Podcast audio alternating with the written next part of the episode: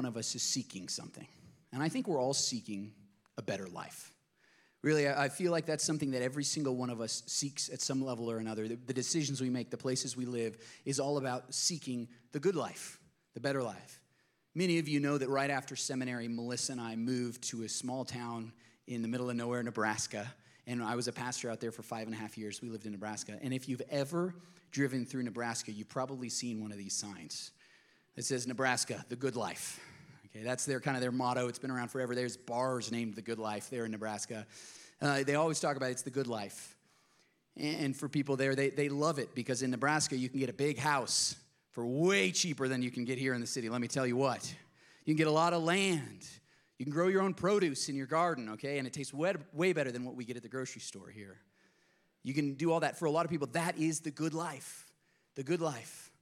But a few years ago, they actually adopted a brand new advertising slogan, and this is real, I'm not making this up. And this is their new slogan Nebraska, honestly, it's not for everyone. you think I'm making that up, but it's not. They're like, this is us, like, we're gonna be truthful. We love it, you probably don't. And that's okay. More room for us. Okay, that's what they're saying. Honestly, it's not for everyone. I, I love that because they're like, hey, that's that's not it. Because some people look at that and they're like, oh, there's no way I'd ever want to live in Nebraska. And that's why you live here in Colorado with the mountains. It's beautiful here. Some of you are like, no, no, no, I need to be by the coast. I need to be living by the ocean. We move a lot of times searching really for the good life. Whether you live on a farm or you live in the city or you live in the suburbs or in the mountains, we all are doing it for the good life. We move around. Sometimes we move jobs too for the same reason. We want to make more money, have more success. We want to climb the ladder or, or have our business grow because we're all trying to have a better life. We're seeking after that. We do it with relationships too. That if I just find that right person, everything will be better. And then it's like, well, maybe if I find a better person, it'll be better, right? Some people are like, oh, it's, it's the friends I have could make my life better. Maybe it's the kids I have. And then once the kids get out of the house, then things will be better. We all have these things that we're seeking after in pursuit of that good life. But all those things let us down. Even if when you get the bigger house, you realize, oh my gosh, somebody has, has one even bigger than I do. And I want that one. I moved to the place I want to live, but I'm not close enough to the mountains. I gotta get closer. Gotta get in the mountains. Now it's too cold. Now, now I'm gonna move back out. Okay? We keep pursuing things, seeking the best life. And if we keep going after those things that we think will give us the good life, I'm telling you guys, you will be disappointed. But this is what we're going to learn today, and this is so important, and that's why it's so crucial for us, is that it's not by seeking those things for the better life. It's actually by seeking God that we can find the life we've always wanted. What God is going to tell us so clearly in our scripture today is that we seek God and live. You want the life, you want to avoid bad things and destruction and death. Seek God and live. He's the way to the life we've always wanted, even better than what you could have dreamed of. Seek God and live. That's our message today, and it's the second part of our vision series. We're in this vision series that started last week, and it's all centered around these three words, right? Seek the one. Seek the one. We, we unleash this as a kind of our new vision to seek the one. And it really has three components to this idea of seek the one is that God first seeks us. We started there last week. If you missed last week's message, I do encourage you to go back and listen to it. At arisedenver.com slash media, we have audio, we have video, we have transcripts. This is so important for our church. We want you to go back and listen to that. It's that important. Um, and you can subscribe. Subscribe on YouTube, subscribe on your podcast app. We don't want you to miss any of our messages, but last week's was important because we start there that God sees us as individuals and he seeks after us, the one. He seeks the one. And we, we saw a parable that Jesus teaches us to demonstrate what our Father in heaven is like, what God is like. And it was like a shepherd who has a hundred sheep, and one of them is lost. I want you to look at this verse in Matthew chapter 18, verse 12, which kind of summarizes this idea of how God seeks us. It says, What do you think? If a man has a hundred sheep and one of them goes astray, does he not leave the 99 and go to the mountains to seek the one that is straying? God is like that. He's like that one person who has sinned, who is lost, who is wandering, who's lonely, who's hurting. God will leave the 99 to go after the one. And that's so important. That's God's very heart for us. And that's the foundation for us. Before we seek the one, we have to remember he seeks us first. And the image I wanted to like leave in your mind's eye and just get seared in there forever is that idea that the shepherd, when he finally looks and seeks and finds that one lost sheep, that he picks up the sheep and puts the sheep on his shoulders and carries it home. Remember that? We talked about that. In Alice, who was here in the first service, she told me last week after the, the message, she's like, Well, Matt, you know, because I had asked who, whoever here has like held a sheep on their shoulders, like, and she's like, I have. I was like, Man, but that's because she was trained in zoology. She's done it, and she said they always squirm a little bit, but then you put them on your shoulders and they just calm down and relax. And that's what God does for us. He picks us up on his shoulders, even if we're fighting and struggling, and then he carries us home. So God seeks the one. He seeks the one. So we remember that first. And then we talk about the second component of seek the one, which means we seek him. We seek him. Now, do not get those reversed. If you think you seek God first and then he comes and helps you, you've gotten Christianity all wrong. He's gotten completely backwards. He seeks us first, and therefore we seek him. And that's that vertical component of our faith, which we're going to focus on today in today's message. And then next week, we're going to focus on the third aspect is that we go out then and seek others. The one in our law, life who is lost, who needs someone to go seek after them, look for them, love them, encourage them, and then pick them up on our shoulders and carry them home.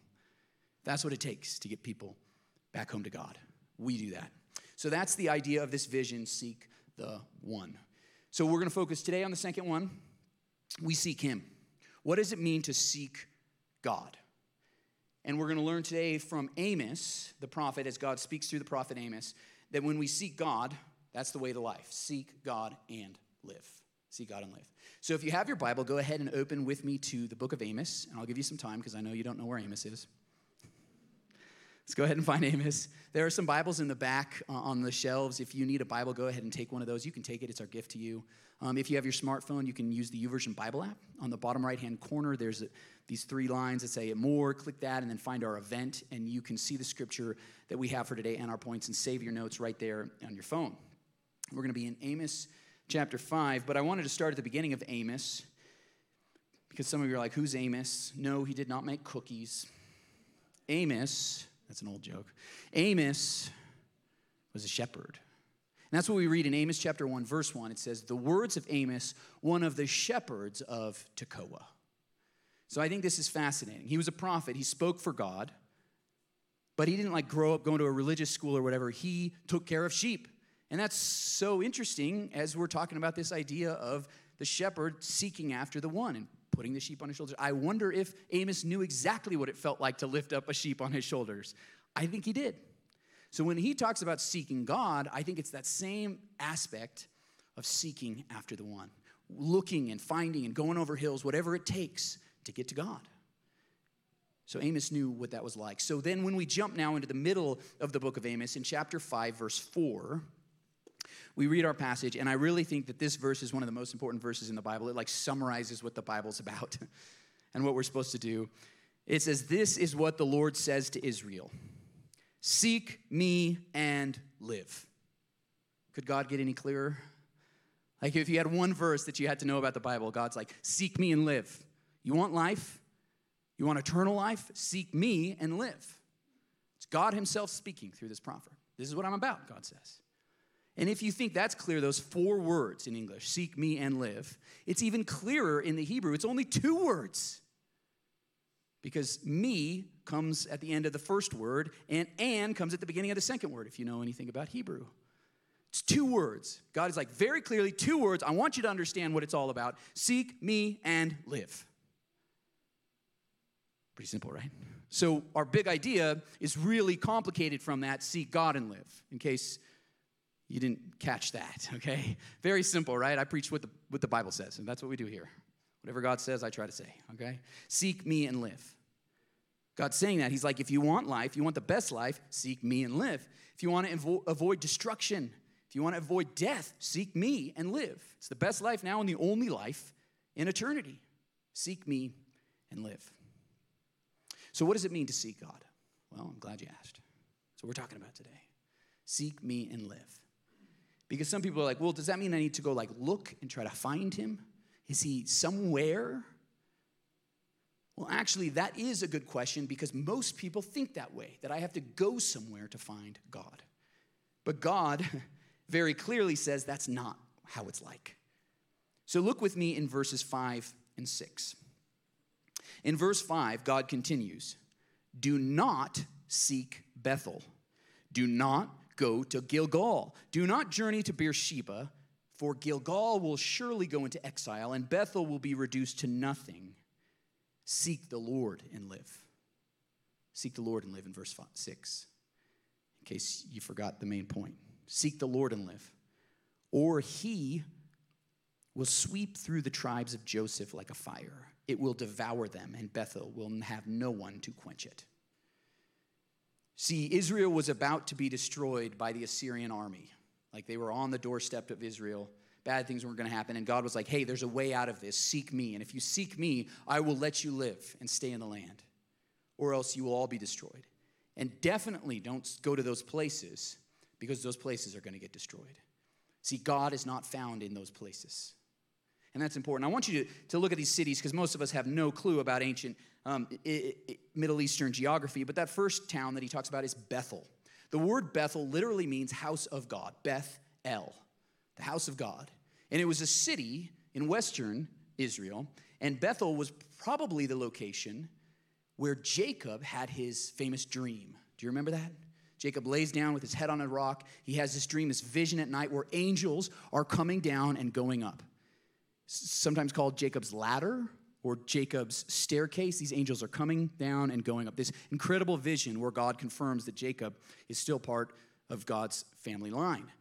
And he has this vision, and it's so famous that Led Zeppelin wrote a, wrote a song about it, right? You guys know about it? And he's climbing the stairway to heaven. Okay, you guys got that? That's Bethel, okay? That's Bethel. And this is such a famous location, people went there. And in fact, one of the kings of Israel, who was a bad king, set up a shrine there, these golden calves where people would worship. And Bethel was one of those places. And they went there to worship God, not a cow. They went to worship God, but God had said, hey, don't worship like that. But I wonder if people went to Bethel. This is just kind of like my educated guess, because that was a place where God had supernaturally shown up. And a lot of people seek after supernatural encounters. A lot of people go to church because they want a supernatural encounter. They go up on a mountaintop because they want a supernatural encounter. That's why people will meditate and they will, uh, you know, sit and, and, try to get into a trance to, to have these supernatural encounters. That's why people will use Ouija boards and tarot cards because they're all trying to get these uh, supernatural moments and encounters. They'll go to certain locations. They'll, they'll go, some Christians will go because, oh, there's the big tent revival. Maybe God's showing up over there. And then they'll move over there. Maybe God's showing up over there. That's not where God is. That's not where God is. And we're going to talk about why in just a second. But but I think if we're going after these supernatural encounters, we're not going after God. God is saying, Seek me and live. It's not about this moment of what you're going to feel. He is supernatural. He does show up in crazy supernatural ways that we can't explain. But he's like, Don't go after those things, go after me. Seek me and live. So that's the first place he mentions, Bethel. The second place he mentions is Gilgal. Now, Gilgal was right on the western side of the Jordan River. So when God's people were freed from Egypt as slaves, they wandered the wilderness for 40 years, and then finally Joshua, their great captain, led them across the Jordan River, and finally they entered into the promised land at Gilgal. And it was there at Gilgal, after they had God had parted the Jordan River and they walked across on dry ground, this great miracle. Joshua was like, We got to remember this moment, how God showed up. So he took 12 stones, representing the 12 tribes of Israel, and set up this monument to remember what God had done that God had given them success. And it was right after that that they marched around the city of Jericho. Those walls came crumbling down, and they started taking over the promised land that God had told them about. This is the start of that success that God gave his people. And I wonder if people went there to Gilgal with this monument of the 12 stones because they could say, ah, this is where we could have our success. Doesn't everybody want success? And they go back to the, to the place where other people had success. That's what people do. They, they want to go, they hear this person is a self made millionaire. I want to learn from that person. They're successful. I want to learn from them. You're a rich dad, poor dad, because you want to be the rich dad, not the poor dad, right? We got to learn from the people who have had success in the past. Everybody wants that success. And I wonder if God mentions the name Gilgal here is because a lot of people try to do that. They're chasing after success. And God is saying, hey, it's not in success that you're going to find the life you're looking for. Quit chasing after success. Seek me and live, not that success. The third location that God mentions is Beersheba. Beersheba was in the south, and this location is tied to Abraham. It's one of the famous locations that Abraham was at. Abraham, of course, is the father of our faith. He's the father. He's the first man that God called and chose him, and through him, he was going to bless the world. So God chose Abraham, and it's not just Christians, Jews trace their lineage back to Abraham, and so do Muslims. Okay, this is like the founder of so much faith in our world, and a lot of people look back to Abraham and they say, I want to get where he was. I want to get tied back to the past, and I think this is looking after association. Because we think if we can get, get around the right people, and there's a lot of people, even into Jesus' day, who were like, because I'm part of the family of Abraham, I'm good with God. Because they were part of the family, because their parents were believers, because their grandma was a believer, because they lived in the area with other people who were blessed by God. And there are people today the same way who think, oh, my parents took me to church, my grandma's Christian, so I'm a Christian, right? Or, or they'll say things like, well, you know, I'm, I'm a Christian because, you know, I've, I've been to church a few times, or because I'm in a Christian nation. There's less and less people every year who say that about our country. But there are people who think they're a Christian because they were born in America. And that association is not true. It's not true at all. You only have a relationship with God if you have a relationship with God. It's not because you're associated with someone who has a relationship with God. So if those people are thinking, oh, because I have that association, because I'm part of that, then I'm good, like, no. God's saying, don't seek that. Seek me and live. Seek me and live. I, I wonder if God uses those three locations on purpose because all those are like great moments in the Bible, aren't they? These are great moments where God truly showed up, miracles happened, visions were there, God did big things. But God's like, hey, that's not where you're supposed to go. And it's interesting because at this time in history, God had actually told his people where to go. There was a location where they were supposed to go. Does anybody know where that was? Jerusalem. In Jerusalem, the temple had been built on the Temple Mount. And God said, Hey, for a time, I will live in one location, in this temple. And this is where you can come and my presence can be found. Seek me there. Very clearly, one location, go there. And yet, where was everybody else going? Everywhere but Jerusalem. I think that's the point of this passage. God's like, I told you clearly where I am. You're going everywhere else. Seek me and live. Don't seek after the past. Don't seek after success. Don't, don't seek after the association with other people who have had success. Don't seek after those supernatural moments. Seek me and live. And I am found in my temple. So, where do we as Christians supposed to go? Because if you don't know this, but the temple got destroyed in 70 AD, never to be rebuilt again. It doesn't exist anymore. Where are we supposed to go? We got even better news. We got even better news. Because we don't seek a place, we seek a person. See, Jesus, when he came, he's like, there was actually a debate in those days. The Jews thought you had to go to the temple, the Samaritans thought you had to go to this mountain over here where Moses was and they debated over where to worship God. And Jesus is like, hey, a time is coming and has now come when my people will worship me in spirit and in truth. Meaning, it doesn't matter where you are, you seek me, Jesus is saying, and live. If you seek Jesus, it doesn't matter where you are. Jesus even said, Where two or three are gathered in my name, there am I with them. We don't even have to go to a cathedral or a church. That's why we can worship in an old hangar. Location doesn't matter. We can worship God anywhere. And where God's people come together, that's where a church is. It's pretty cool that we have this hangar, though, right? That we can worship here. But we don't need it. If we weren't in this hangar, we could still worship Him. When we were in the backyard in 2020, we could worship God outside. We don't even need to be in the building. Doesn't need to be blessed by a priest. We don't need any of that. Because God is where we seek Him. Jesus and His Spirit live inside of us. Paul made this very clear when he taught in Acts chapter 17. He's like, if, in case you guys didn't know this, he says, God, who made the world and everything in it, is Lord of heaven and earth. He doesn't live in temples made with human hands. He is the one who gives life, breath, and everything else. I want you to stop for a moment and take a really big, deep breath in. Now let it out. God is in that breath. He's in that breath right now. And if you have breath in your lungs, God is with you. If you ever forget that God is with you, just take a breath in and remember, He's with you. He's with you. Paul goes on in verse 27 in this passage.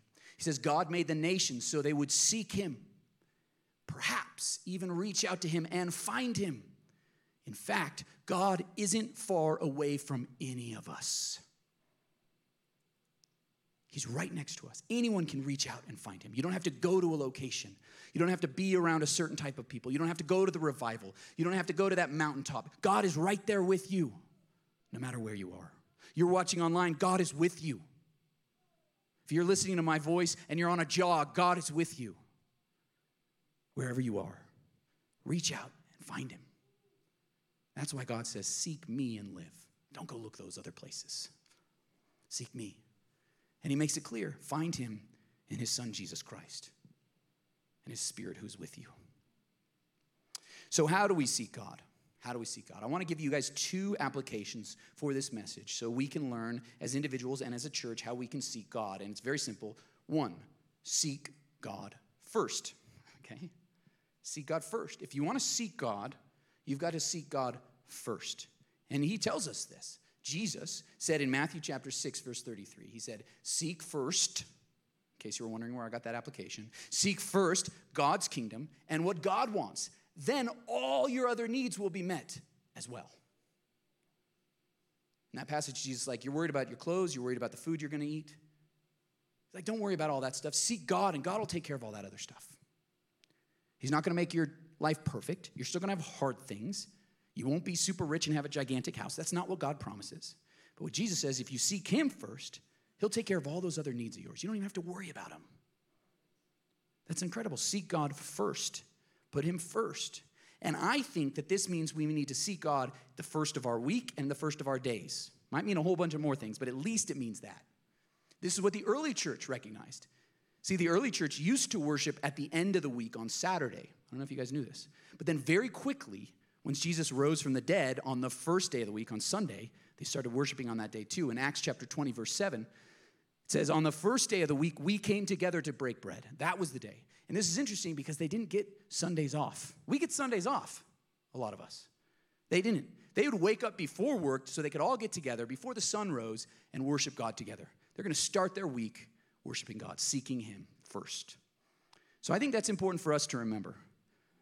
Because a lot of us in our weeks, we're like, yeah, I'll go to church when the weather's not too good, because I want to go on a hike when it's good. And if it's not too bad, because if it's snowing too bad, I'm just going to stay home.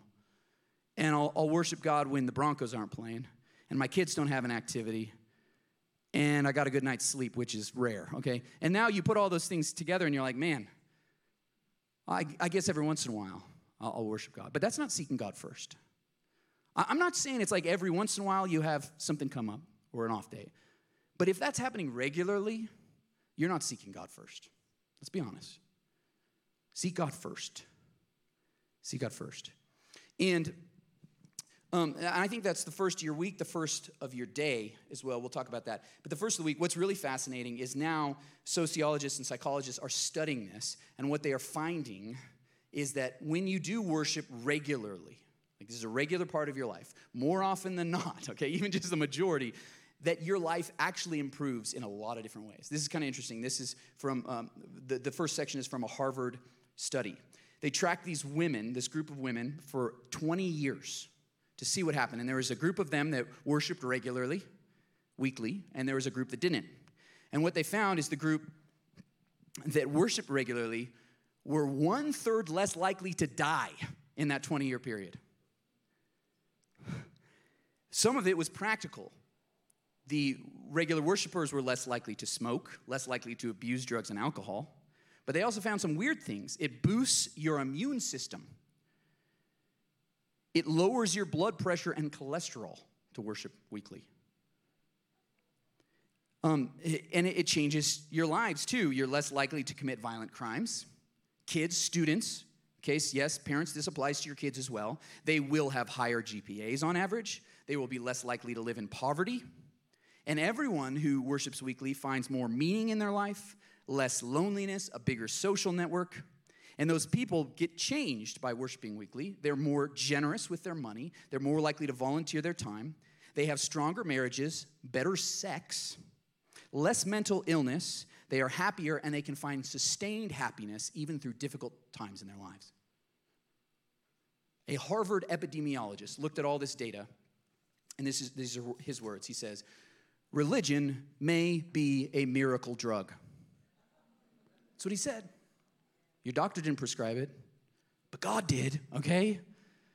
So when we seek Him first, it's almost like seek first His kingdom and His righteousness, and all that other stuff's gonna get taken care of as well. Didn't Jesus say that? It's like maybe He knew what He was talking about. You don't seek that other stuff, you seek God and live. Seek God and live. That's why I say first of your week. I'd say first of your day too. What's the first thing that you're starting your day with? If you, you start your day off with the news, well, guess what?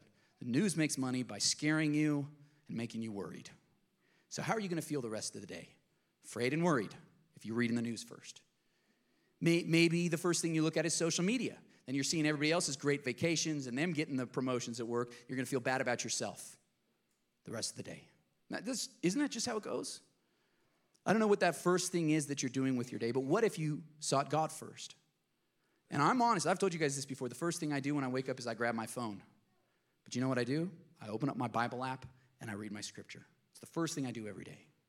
Before I let anyone say anything and change my mood and make me in a bad mood and angry or fearful or whatever, I want God to speak to me first. And I think if you do that, you'll be amazed at how it changes the rest of your life. Seek God and live. Seek God and live. So that's the first thing seek God first. The second application is similar seek God foremost. Not only should be the first thing you seek, but he should also be the most important thing you seek. And you should seek him with the foremost amount of your energy and your passion and your life.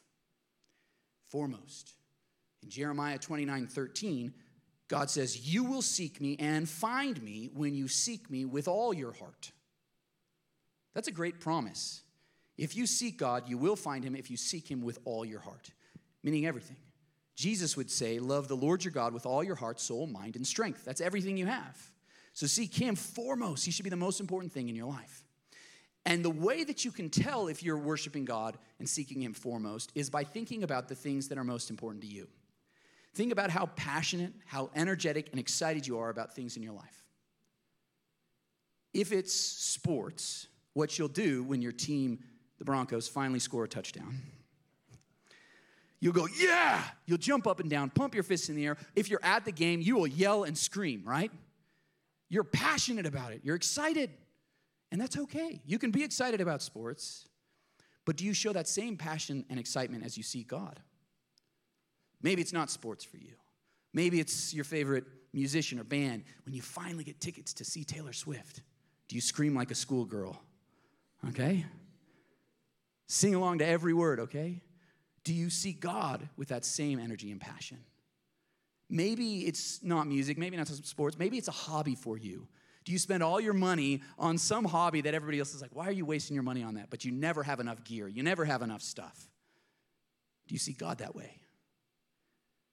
Maybe it's like the, the latest Marvel movie. You, you will stay out in line, sleep in a sleeping bag in the freezing cold, dress up in a funny costume just so you could be the first one to see the new Marvel movie because you love it, right?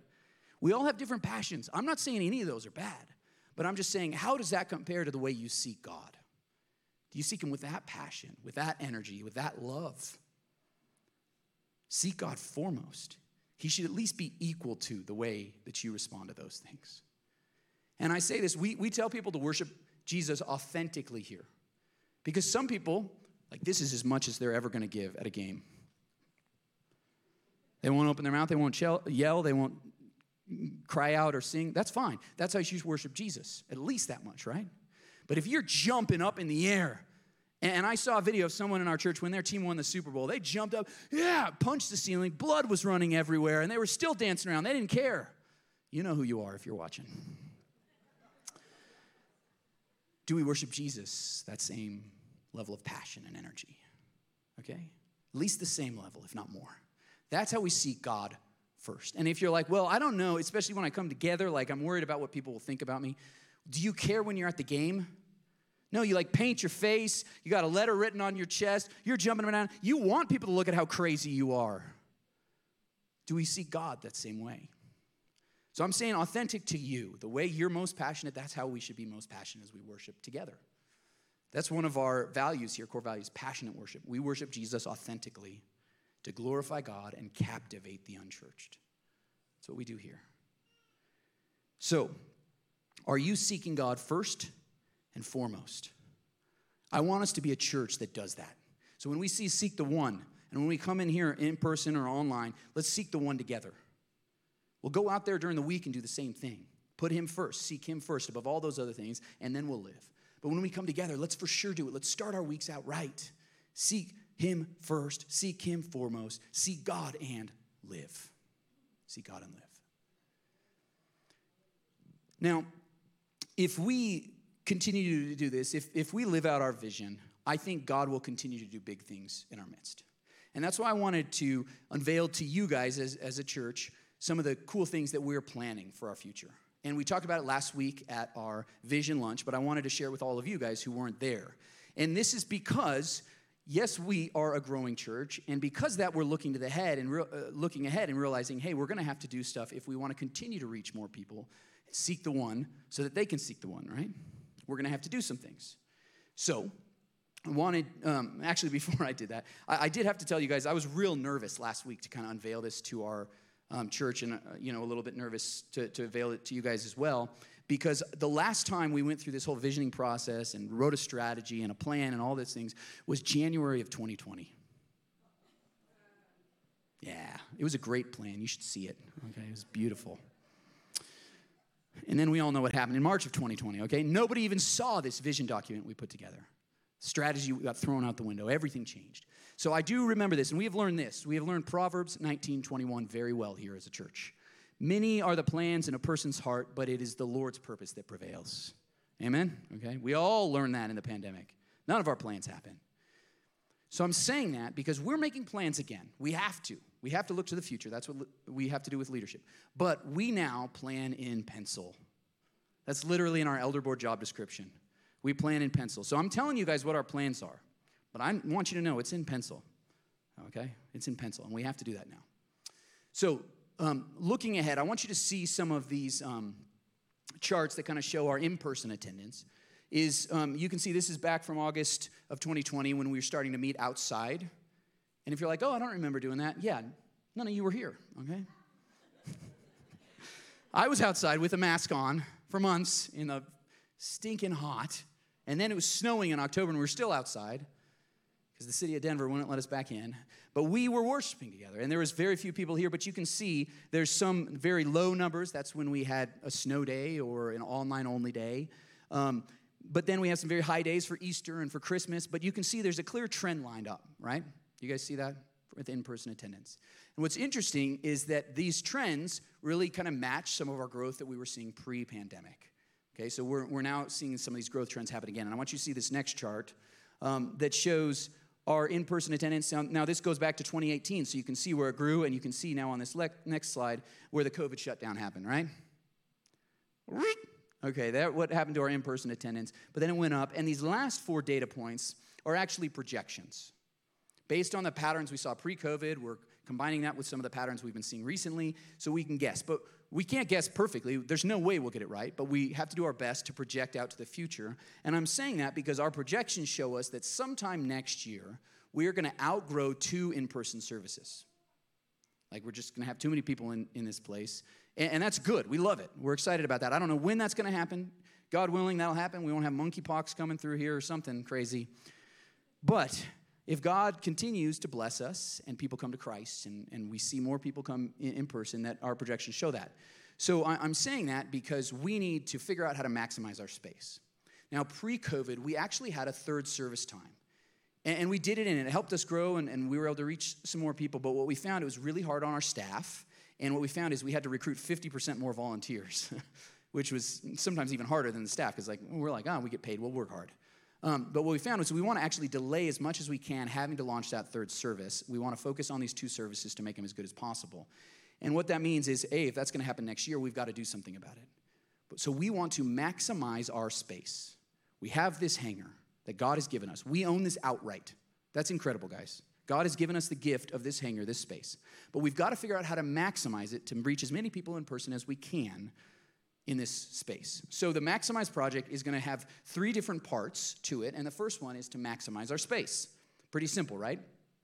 Meaning, if you look back up here, we can add a balcony up there. You can even see the outline of where the balcony was when they first opened up this building, but they didn't need the balcony, so closed it off. Okay, so we need to open that balcony up, and we can add 49 more seats according to fire code. We can add a few more, but it would cost an arm and a leg more. So we have figured out per seat, it's not worth it to go up to 78, okay? So we can add 49 more seats. That will maximize our space to the best of our ability here. We will also add another classroom, which we need. That's what we're always fighting here. Do we add more seating or we need the classroom? Because we're going to need another classroom because we got even more kids coming in person. So this project would open up another classroom upstairs for us for future use so we can move into that when we need it. So that's the first aspect of our Maximize project, maximize our space. The second one is to maximize our environments. What we mean by this is making the space we do have better. This place was painted and remodeled in 2011, and it hasn't really been updated since then. Okay, little tweaks here and there, but we need some work, especially in our kids' classrooms. We love our next generation, we want to invest in them, and we need our kids' classrooms to be updated, to look better, and to be used better for their space. This also includes some better internal signage, um, and some paint and you know updating a few things in our cafe. There's a whole bunch of little things that we're saying that we want to maximize our environment so that they are better for the mission we are called to. That's the second aspect of our project. The third aspect is to maximize our online presence. Our online continues to grow and there's a lot of people that join us online when they can't come in person. So we want to update our av technology for clarity and for brightness. That's the main thing because we know so many people are joining us online there will be a little bit of the update that you guys will experience here in person, but it will really impact the people online. And we say, hey, we've got to maximize this space, and that includes our online space. So there's three aspects of this project that we want to pull off, and we believe that God is putting on our hearts, leading us to do it now. It might not seem to make sense with our economy, but we're taking a step of faith and saying, we want to be ready so we don't have to turn people away. We want to be ready so that this will delay probably at least by a year the, the need for a third service time. We're willing to do it, but we want to have to do it. So, this is what we're saying for our space. We, we've got to do those three things. And here's the price tag in case you were wondering 60000 to maximize our space physically, 70000 to maximize our environments, and 50000 to maximize our online presence. And that brings us to a total of $180,000. Now, I'm not asking any of you guys to give towards this today. Although, if you want to, it's already up, up for the building project. What I am asking every single one of you to prayerfully consider how God is laying on your heart to contribute to this project. It might be to give and to give substantially, because this is above and beyond our regular giving in order to make this project get pulled off and continue to grow into the future and reach more people for Christ. That's what we're going to have to do. But some of you might be like, I don't have very much money or I'm struggling right now. Well, we could use your help with painting, with uh, helping the contractor. We've talked with our contractor about having some volunteers come so that we can save some there. So there's a lot of different ways that every single one of us can contribute. And I believe God is calling every single one of us to contribute to that project. So start prayerfully considering it now. In a couple weeks, we'll actually talk about, well, what does that mean for us? But just pray about it right now. Talk with your spouse. We are going to say, too, we know that the economy right now is looking shaky. Some of you guys are nervous we are opening up the possibility of, of giving now with non cash giving to our church. So if you have stocks, bonds, that kind of stuff, sometimes that's a very good way to give in a year where you don't have a ton of cash to give. So we want to open up that way too because you may want to give in that way as well. We're even working on crypto. So if you guys are crypto millionaires, we'll take it, okay? We'll take any gift you have. So would you prayerfully consider how you might contribute to that mission? And we believe that's what it's going to take if we truly want to see the vision God has given us a reality. And our vision, in one sent- sentence, and our goal is a thousand strong who seek the one. We want to see a thousand men, women, teenagers, yes, because I spoke at Turbulence on Wednesday night, and even our teenagers are involved in this vision. We want to see a thousand people who are taking the commitment to say, God sought me, so I will seek the one, and I will go out and seek the one in my life who is lost and far from God. And I will do whatever I can to love them and bring them back to God. So we're looking for a thousand people who commit to that. And it's going to take years for us to get a thousand. I don't know how long it's going to take, but we are committed to this. This is our vision for the future. And I hope that you guys will want to join us on this vision a thousand strong who seek the one. If you guys are here in person, or, or maybe we can even get our online camera here, you'll see that we have cards for all of the people who committed to this last week. We had almost 140 people commit to being part of this vision to seek the one in their life. And we asked people to write down one name of a person that they're seeking after so we can pray for that person. We're not going to release that person's name, it's going to be confidential. But we want to pray with you for that one person that God has put on your heart to seek after. So, whether you're online or in person, I want you to take a moment to take that commitment. If you reach under your seat right now, there should be one of those Seek the One cards and a pen. If you're willing to join us in this vision and you say, hey, I want to be part of that 1,000, write your name down there. Write your email address. This is just so we can email you and encourage you on this and share stories about how God is moving in the ones we're seeking. Even last Sunday, as I uh, preached about this vision, there was somebody who got a text from their one and I shared that story in the email list. Some of you guys got that this week about how God is already working through this vision. But I want you to take a moment right now to fill out that card. And when you do it, I'm, I'm to have to, after I pray, I want you to come up here, take that card, and there's magnets in these baskets up here. And I want you to put the card right here on the front so we can all see that. And if you're online, you can use this QR code or risedenver.com slash seek the one. Fill out that card online. We would love to see a thousand strong who seek the one. Let's pray together. Lord God, I'm just excited about what you're doing in our midst. This vision that you've given us to seek the one. We, we pray for these lives, these almost 140 men, women, and children that we're seeking after because we want them to know you. They are like that sheep that's wandered astray, and we want to seek after them like you seek after them, to put them on our shoulders and carry them home, Lord. Help us join this vision so that we can see a, a church filled with so many people that are on your mission with you, God. Make us that kind of church. And make us the kind of church that seeks you passionately with all our heart, soul, mind, and strength. Now, with eyes closed, I want to tell you that God sought you first. He sent Jesus to seek after you and die on the cross to pay for your sins. And if you just believe in Him, you can have that best life now and the only way to eternal life later. I'm saying that because some of you need to accept Jesus as your Lord and Savior today. And I want to give you the opportunity to do that through a simple prayer. So, what I'm saying is repeat this prayer after me. If you're already a Christian, say it out loud so somebody else will pray it with boldness for the first time. So, please repeat after me Dear God, I'm a sinner. I need a Savior. Save me. Forgive me in faith, I declare Jesus is Lord. Fill me with your spirit. Give me the gift of eternal life. Help me to follow you and find the best life. Now, with eyes still closed, if you said that prayer for the first time, and Jesus today, for the first time, is your Lord and Savior, you're following Him, we want to celebrate with you. So, would you slip your hand into the air on the count of three? One, two, three. Put that hand high in the air so we can celebrate with you if you made that decision today. Praise God. Let's celebrate. Praise God. Praise God. You can put that hand down. Lord God, we are grateful that you're working in people's hearts, that you're drawing people back to you, that you seek us through your Son. And because of that, Lord, we worship you. We seek you with all our heart, soul, mind, and strength. We come to you and passionately, authentically come after you, Lord. Stir our hearts that we can worship you with the glory you deserve. I pray this in Jesus' name.